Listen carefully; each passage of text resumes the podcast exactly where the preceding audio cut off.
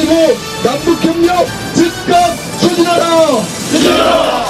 북측은 시설 철거 계획과 일정과 관련해서 별도의 실무회담을 가질 필요 없이 문서 교환 방식으로 합의할 것을 주장하였습니다. 문재인 대통령의 모친이신 강한홍 여사께서 소탕하셨습니다.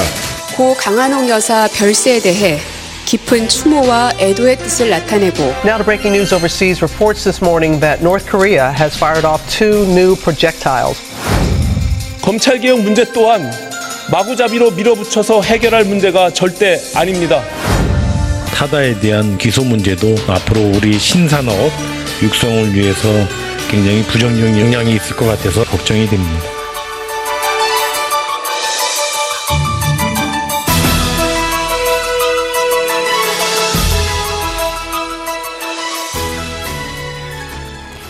The sounds of this week's news. Welcome back, everyone. You're listening to Korea Factual. This is the first segment of our show, The Gist, where we will go deeper into the headlines of the week. And for this, we are joined by our resident Korea watchers, Adam Bro and Son Ji-yoon. Welcome. Hi, Eunice. Morning. Good morning. It was quite a uh, jam packed week. Let's go ahead and begin with North Korea. What seemed to be an olive branch extended from Pyongyang was soon taken away after more weapons testing. Yeah, so uh, any hopes of maybe possible uh, relations between the two Koreas being better were kind of dashed uh, a bit too soon because Kim did send a condolence message uh, over the death of President Moon Jae-in's mother on Wednesday.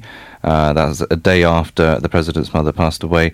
The two leaders, it was the two leaders' first interaction in several months. So this had sparked speculation that maybe inter-Korean talks may happen sometime soon. But as we heard recently, that was dashed after the North was found to have fired two short range projectiles the following day. The KCNA on a Friday just announced that um, they successfully test fired what they called super large multi rocket launchers.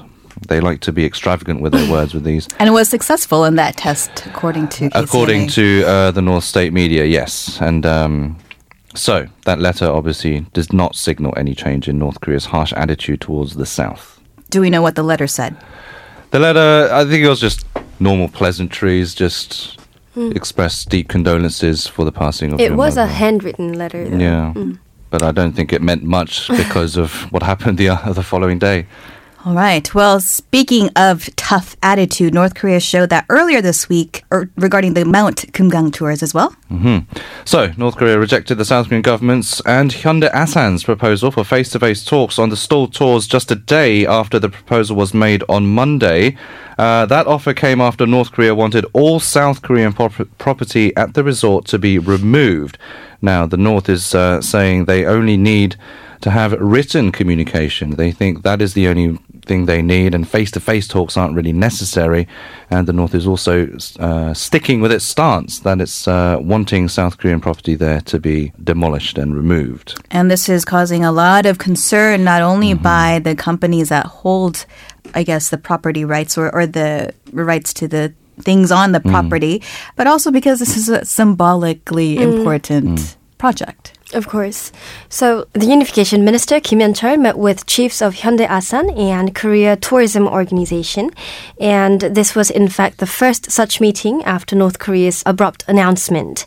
The minister reportedly told the chiefs of the firms that these chiefs should put their heads together and find a wise solution with the ministry, considering the severity of the circumstance. And the both uh, both chiefs repeatedly said, reportedly said that North Korea's announcement came as a surprise to them, and they requested the government uh, to do its best to protect the property rights of the firms and also to improve inter-Korean relations. Right. And for those of you who may just be coming to know about this story, basically Kim Jong un had done a tour of that area and, and had called the facilities an eyesore, uh, given that they have been shut down really for over a decade uh, and that they should be cleared out to make uh, room for North Korean style, I guess, construction. So we'll go ahead deeper into that topic in our next segment, the magnifier, uh, where we'll be joined by a foreign correspondent. But for now, let's move on to our second story. President Moon Jae-in's mother passed away this week at the age of 92 Tuesday, uh, leaving the country in mourning. Upon her death, Cheong Wa Dae initially decided to limit the funeral to families and relatives only.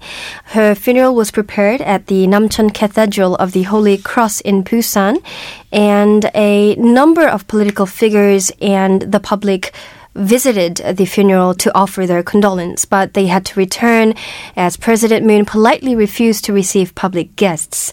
However, uh, President Moon could not extend his refusals to party chiefs of opposition bloc, as all of them visited uh, the funeral. Some ambassadors to Korea from the U.S., China, Japan, and Russia also paid a visit to offer their condolence. Yes, it was a very, very private ceremony. Um, typically in South Korea, when somebody in the family passes, they take a three day mourning period. But for President Moon, he actually had to return early because there were items that he had to take care of. Right. For him, it was a five day leave uh, because under the Government Officials Act, upon death of family members, a government official is given five day leave. He was fortunate enough to keep her side when she took her last breath, though. But amid all that's been going on with North Korea's provocation and some complications that arose on diplomatic scene, he had to return to the office a day early, which was yesterday. He made sure that the funeral did not impact the governing of the country, as can be seen by the fact that he ordered that only a minimal Cheong Wa Dae resources be mobilized for the funeral. Hmm. And the president's mother has hmm. a story of her own that I think is shared by a lot of people in South Korea. Yeah, just a quick bio. Uh, Mrs. Kang Hanok hails from Hungnam, South Hamgyong province, which is now uh, in North Korea. She was said to have evacuated to the south during the Korean War. Now, during her period in the south, uh, humble upbringings for President Moon Jae-in. Uh, his mother was known to have sold clothes at a market and also delivered cold briquettes to support her family. Uh, she is now survived by Moon and another son as well as three daughters. Moon's father died of heart failure uh, back in 1978. Kang met her sister also during the inter-Korean family reunions in 2004 when, when Moon was Blue House chief of staff. And uh, President Moon had said in an interview that it was his wish to be able to take his mother uh, back to her Yes. homeland one day, but that is a wish that unfortunately uh, won't be happening. Let's go ahead and move on to domestic politics now. The chaos over prosecutorial reform. Not yet over. Still lingering on, uh, National Assembly Speaker Moon Hee-sang referred uh, key prosecution reform bills placed on a fast track to a plenary session set for December 3rd. They were placed on the fast track uh, in late April. Uh, the Democratic Party wants the bill passed right now. The Liberty Korea Party wants it to be remu- reviewed, uh, well, also removed, but reviewed independently by Parliament's Judiciary Committee and then referred to a plenary session in January, so the, the month after. Uh, the Speaker's decision to delay the process is to give rival parties time to settle their differences, but obviously, I think many will think that will be unlikely. Uh, both parties have been unified in criticizing, though, the Speaker's decision. The DP floor leader says it went against principles. The LKP floor leader said her party also rejected the plan, claiming it was against the law. You just can't win when you're the National Assembly exactly. Speaker. Well, core to, I guess, the debate right now is this independent investigative body that uh, some want to install within the prosecution that would be able to probe corruption allegations against the highest ranking public officials, including the president. And the gap on that is widening, June. It's widening even among party chiefs, especially among party chiefs. Well, Lee In-young, the ruling DP floor leader, said that this investigative unit is essential in stripping off judiciary privileges of high-ranking officials official. This is probably aimed um, at Oh Shin-hwan, uh, the Bareunmirae floor leader, who earlier said that if investigative authorities between the police and prosecution are shared properly, there is no need for such an investigative body. Um, LKP party chief Hwang Kyo-ahn also, of course, had to say something to this. He said that the ruling Democratic Party should stop fooling the public with fake prosecutorial reform and political reform schemes, and having this investigative unit will lead the country to a dictatorship by the left. Okay, we'll leave that there. Moving on to the issue of Tada, the rental van hailing service here in South Korea. Prosecutors on Monday decided to indict its chief executive.